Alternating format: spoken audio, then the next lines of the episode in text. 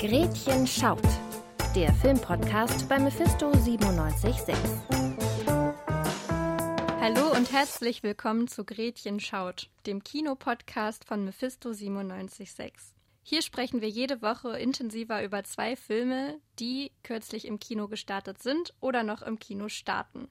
Wir, das sind heute Miriam. Hi. Und ich bin Annalena. Und zuerst wollen wir über The Green Knight sprechen, bevor wir im zweiten Teil dann nochmal über Der Rausch quatschen wollen. Aber erstmal zu The Green Knight. Victoria fasst in einem kurzen Einspieler zusammen, worum es in dem Film überhaupt geht.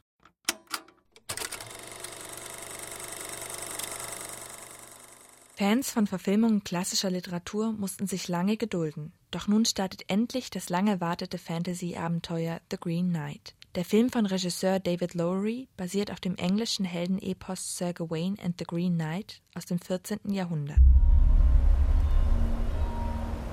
Freunde, Brüder und Schwestern. Wer von euch ergötzt mich und meine Königin mit etwas Würdigem?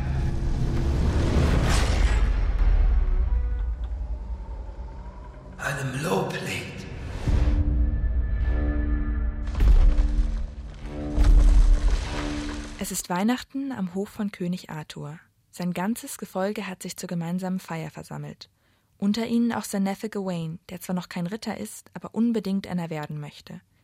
Plötzlich erscheint der grüne Ritter, ein baumartiges Fabelwesen, das eine lange, beeindruckende Axt mit sich trägt. O größter aller Könige, einer eurer Ritter möge versuchen, mich zu treffen.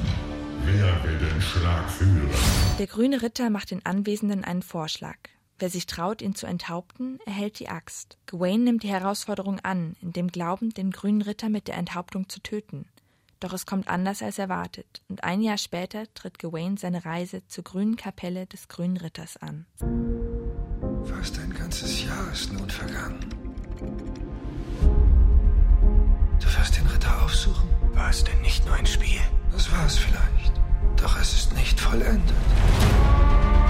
Sein Weg dorthin führt ihn während der gut zwei Stunden Laufzeit durch verwunschene Wälder und karge Einöden, die von fantastischen Wesen bevölkert sind. Dev Patel als Gawain versucht während der Reise aber nicht nur die grüne Kapelle zu finden, sondern auch sich selbst.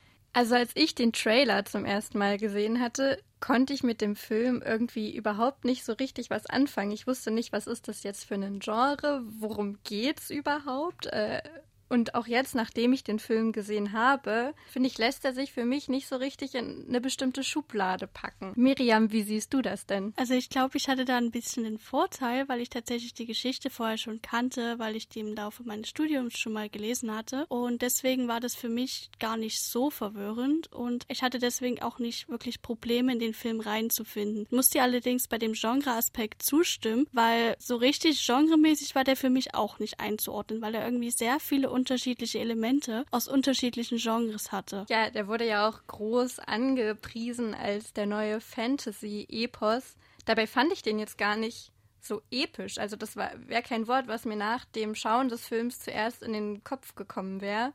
Da hätte ich jetzt vielleicht bei so Geschichten, die auch eher äh, im Mittelalter und in dieser mystischen Welt angesiedelt sind, wie zum Beispiel Game of Thrones, daran hätte ich zum Beispiel gedacht. Aber für mich war der eher so ja, mystisch trifft es vielleicht ganz gut. Diese ganze Atmosphäre war total verwunschen, aber eben nicht auf diese Blockbuster-mäßige Art und dieses Emotionen- und Spannungsmaximum, was halt viele andere Fantasy-Filme erreichen wollen. Miriam, du hast gesagt, du kanntest die Geschichte vorher schon. Wie hat dir denn der Film letztendlich gefallen? Also ich muss sagen, an sich hat er mir eigentlich ganz gut gefallen. Jedoch war das dann an einigen Stellen doch so. Also der Film wurde ja von diesem einen bekannten Indie-Studio A24 produziert was ja da auch dafür bekannt ist, dass die zum Beispiel so eben sehr mystische Motive mit drin haben. Und ich hatte das Gefühl, dass das in dem Film eben sehr auf die Spitze getrieben wurde. Also dass teilweise von anderen erfolgreichen Filmen von dem Studio einfach so Teile rausgenommen und hier eingefügt wurden, die aber für mich jetzt nicht unbedingt so in dem Kontext richtig Sinn ergeben hatten. Deswegen war dann letztendlich meine Haltung nach dem Film so gemischt, dass er mir schon gefallen hat und ich die, und ich die Geschichte auch gut adaptiert fand, aber eben dann so auf einigen Ebenen es mir dann doch ein bisschen zu viel war. Also es klingt jetzt so, als wären halt diese Eigenheiten dieses A24-Studios so ein bisschen plakativ eingesetzt gewesen.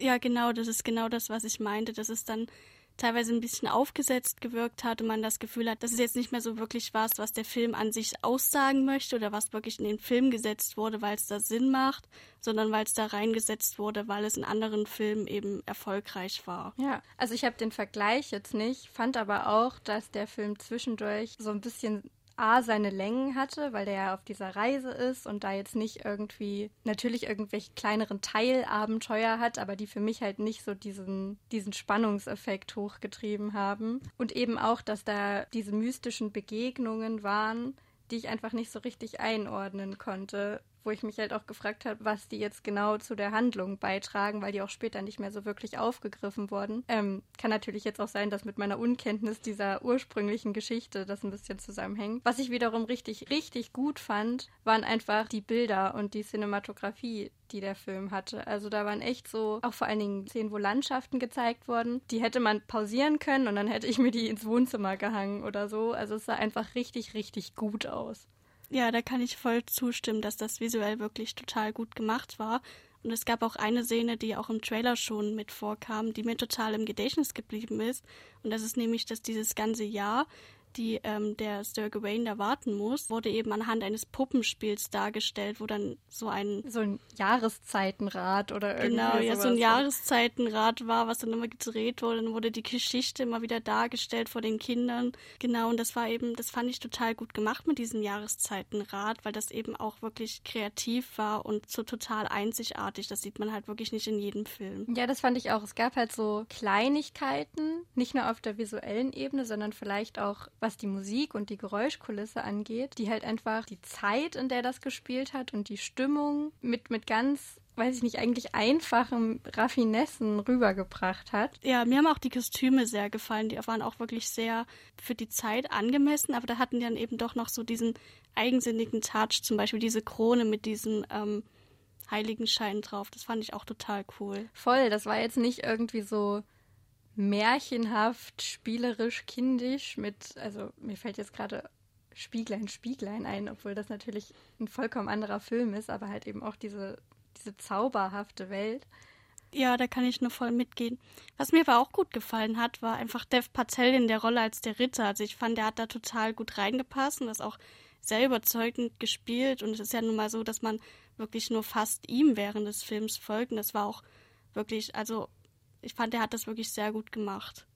Total, vor allen Dingen nachdem ich den Trailer das erste Mal gesehen habe, habe ich mir auch einfach nur gedacht, wie gut er in diese Rolle passt, obwohl das jetzt eigentlich nichts ist, wo, worin ich Dev Patel intuitiv gesehen hätte. Also das war ja schon so ein bisschen überraschend, dass er da jetzt in so einem Film, ja, der Protagonist ist. Und es hat aber einfach wie die Faust aufs Auge gepackt. Es war mal ein Film, in dem er nicht auf seine indische Abstammung reduziert wurde. Es war halt einfach mal was, was ich überhaupt nicht von ihm erwartet hätte und was, was ich aber, was mich aber dann total positiv überrascht hat, ihn in so einer Rolle zu sehen. Ja, also ich bin auch großer Fan von diesen Verfilmungen von geschichtlichen, ja, geschichtlichen Sachen, wo dann eben auch nicht weiße Schauspieler oder Schauspielerinnen die Hauptrollen spielen. Also das fand ich wirklich total cool. Und er hat es ja auch wirklich gut gespielt, das muss man ja auch einfach ja, mal sagen. Ja, auf jeden Fall. Mir ist da vor allem ähm, die, die letzte halbe Stunde das ja gut zweistündigen Films insgesamt im Gedächtnis geblieben, wo er dann halt sozusagen aus dieser Reiserolle rausbricht, schon fast am Ziel ist und äh, sozusagen so eine Zukunftsvision seines Lebens hat und da sozusagen nochmal in kürzester Zeit ganz viele verschiedene Momente und Szenen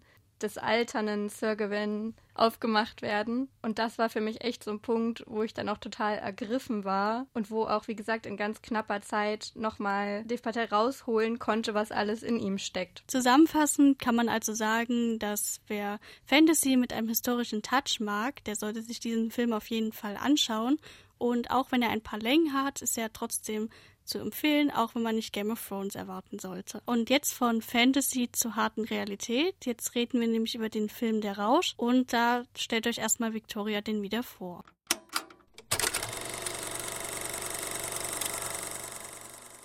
In Der Rausch wagen vier ausgebrannte Lehrer einen Selbstversuch, um ihrer Unzufriedenheit ein Ende zu setzen.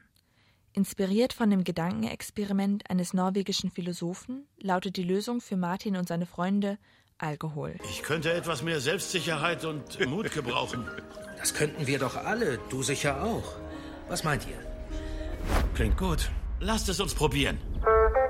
Ein konstanter Alkoholpegel von 0,5 Promille soll für mehr Leichtigkeit, Selbstvertrauen und Inspiration im Alltag sorgen. Deshalb beginnen die Freunde, sich im Namen der Wissenschaft zu betrinken. Unbemerkt von Familien und KollegInnen laufen sie durch den Rausch zu Hochtouren auf. Ich habe mich lange nicht mehr so gut gefühlt. Da ist etwas anders. Da geht noch mehr. Das spüre ich. Lasst uns einen Gang höher schalten. Die anfänglichen Erfolge motivieren die Männer, die Grenze weiter zu verschieben. Doch natürlich birgt der erhöhte Konsum Gefahren für ihre Karrieren und ihr Privatleben. Regisseur Thomas Winterberg bringt eine Studie über Promillegrenzen, Vernunft, Ekstase und Sucht auf die Leinwand. In der Geschichte um Martin, dargestellt von Mats Mikkelsen, liegen Komik und Drama meist nah beieinander. Ganz so, wie es auch bei jener Flüssigkeit der Fall ist, um die sich der Film dreht. Ja, der Rausch, der hat von der Kritik ja eigentlich fast ausschließlich positives Feedback bekommen und wurde auch bereits mit ganz vielen Auszeichnungen überhäuft, darunter Oscars und Golden Globes und andere internationale Filmpreise. Miriam, hat er dir gefallen? Also mir hat er auf jeden Fall gefallen. Ich war wirklich sehr überrascht, weil ich auch nicht so richtig wusste, was mich jetzt erwartet, als ich ins Kino gegangen bin und war dann doch begeistert, wie sehr mir dieser Film gefallen hat und was auch überhaupt alles passiert und die ganze Story davon und deswegen kann ich mich den ganzen Kritiken nur anschließen und ebenfalls ein positives Feedback geben. Wie ging es denn dir dabei? Ich fand den auch super toll. Ich fand es vor allen Dingen witzig, weil ich komme aus einem Lehrerhaushalt und war dann am Anfang, also war mir das gar nicht so fremd, weil meine Eltern dann auch immer über Kollegen erzählt haben, die dann auch gerade in so Midlife-Crisis ähnlichen Situationen stecken, sowohl im privaten als auch im Schulalltag und fand diese Ausgangssituation dann einfach super interessant, sozusagen diese, dieser Alkohol als Lösung oder als Kompensation für eigentlich irgendwelche anderen Sachen, die schief laufen und sich das da, also sich das Experiment dann sozusagen aus dieser Unzufriedenheit irgendwie herausentwickelt. Und man muss natürlich auch sagen, mit äh, Mats Mikkelsen in der Hauptrolle, das war natürlich ein super großer Gewinn. Also der hat einen ganz, ganz großen Teil dazu beigetragen, dass der Film letztendlich ebenso gut geworden ist, wie es ist. Oder? Ja, also für mich persönlich hat Mats Mikkelsen auch diesen Film einfach getragen, weil in jeder Szene, in der er vorkam, war er einfach überragend und man hat ihm das alles geglaubt, was er da gespielt hat und auch äh, diese ganze Depression, die da sein Charakter so angedeutet hatte. Also das war wirklich alles, hat alles sehr echt gewirkt. Ja, er konnte ja auch echt glänzen und sämtliche Talente unter Beweis stellen. Mir ist jetzt gerade diese Abschlussszene so im Kopf, wo dann sozusagen trotz der Achtung Mini-Spoiler äh, tragischen Begebenheit am Ende des Films dann doch wieder irgendwie gefeiert wird und Mats Mikkelsen tatsächlich berauscht dann dort noch tanzt und äh, sich mit Champagner oder Prosecco oder was das dann auch immer ist, besprühen lässt und dann eben in diesem Regen aus Alkohol nochmal völlig irgendwie ekstasisch sein, sein Tanztalent zum Besten gibt, obwohl es eben davor auch kritische Momente gab in Bezug auf den Alkoholkonsum. Ja, das fand ich auch einen sehr gelungenen Abschluss von dem Film, weil so praktisch alles, was sich eben in diesem Film aufgestaut hat an Emotionen und an Wut und an Ängsten, hat sich dann eben in diesem letzten Moment entladen und das fand ich wirklich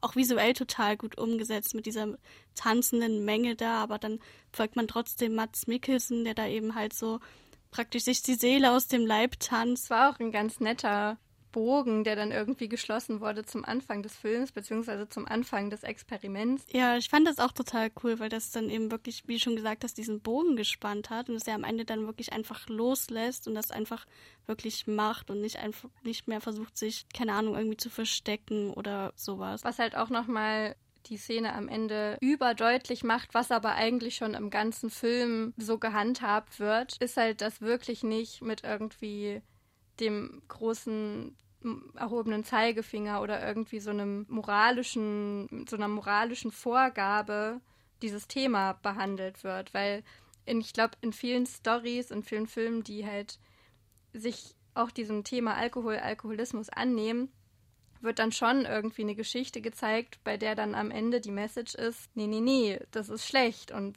so weit kann es führen und das ist, also so groß ist das Suchtpotenzial. Und natürlich merkt man in dem Film auch, dass eben dieses Potenzial zur Sucht und äh, das Potenzial zum Alkoholmissbrauch da ist, aber das dominiert halt nicht, sondern es wird auch den ja, den, den Momenten Raum gegeben, in denen es halt einfach nur zur Geselligkeit und zum Spaß und zum Genuss beiträgt, beziehungsweise am Anfang ja eben dann auch zu dieser gesteigerten Leistungsfähigkeit und irgendwie soziale Beziehungen positiv beeinflusst. Also es ist immer, ich will nicht sagen Gleichgewicht, aber also diese Momente von den positiven Aspekten, aber auch den negativen Facetten sind schon irgendwie ähnlich berechtigt. Ja, ich fand auch, dass das ein ziemlich interessantes Wechselspiel war und für mich hat sich dadurch dieser Film eben auch sehr real angefühlt, weil es ist ja jetzt nicht so, dass man eben durch im äh, echten Leben, sage ich jetzt mal, so durch die Welt geht und dann immer an jeder Ecke so ist wie, oh mein Gott, Alkohol ist schlecht, sondern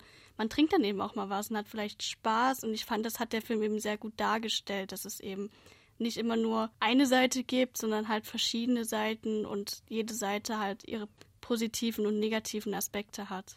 Voll. Und diese Deutungshoheit, die wird dann letztendlich einfach dem Publikum überlassen. Also man sitzt dann da, hat den Film gesehen und kann sich dann selber seinen Teil denken oder überlegen, wie man jetzt ähm, mit dieser Story umgeht. Und wer sich jetzt selbst ein Bild machen will, ob dieses Experiment mit dem Alkohol den vier Männern glückt oder vielleicht am Ende doch scheitert, der kann den Rausch im Kino schauen und zwar schon seit letzter Woche. The Green Knight, über den wir am Anfang gesprochen haben, kommt diesen Donnerstag. Und das war es jetzt auch schon mit dieser Folge von Gretchen schaut. In zwei Wochen dann nehmen wir uns wieder zwei Filme vor, über die wir ein bisschen ausführlicher sprechen wollen und euch sagen, ob es sich dafür lohnt, Geld an der Kinokasse zu lassen. Vielen Dank, Miriam. Mir hat es auf jeden Fall Spaß gemacht, mit dir über die Filme zu quatschen. Lieben Dank auch an Victoria, die sich um die Einspieler für die beiden Filme gekümmert hat. Und wir hören uns in zwei Wochen wieder. Bis dahin. Tschüss.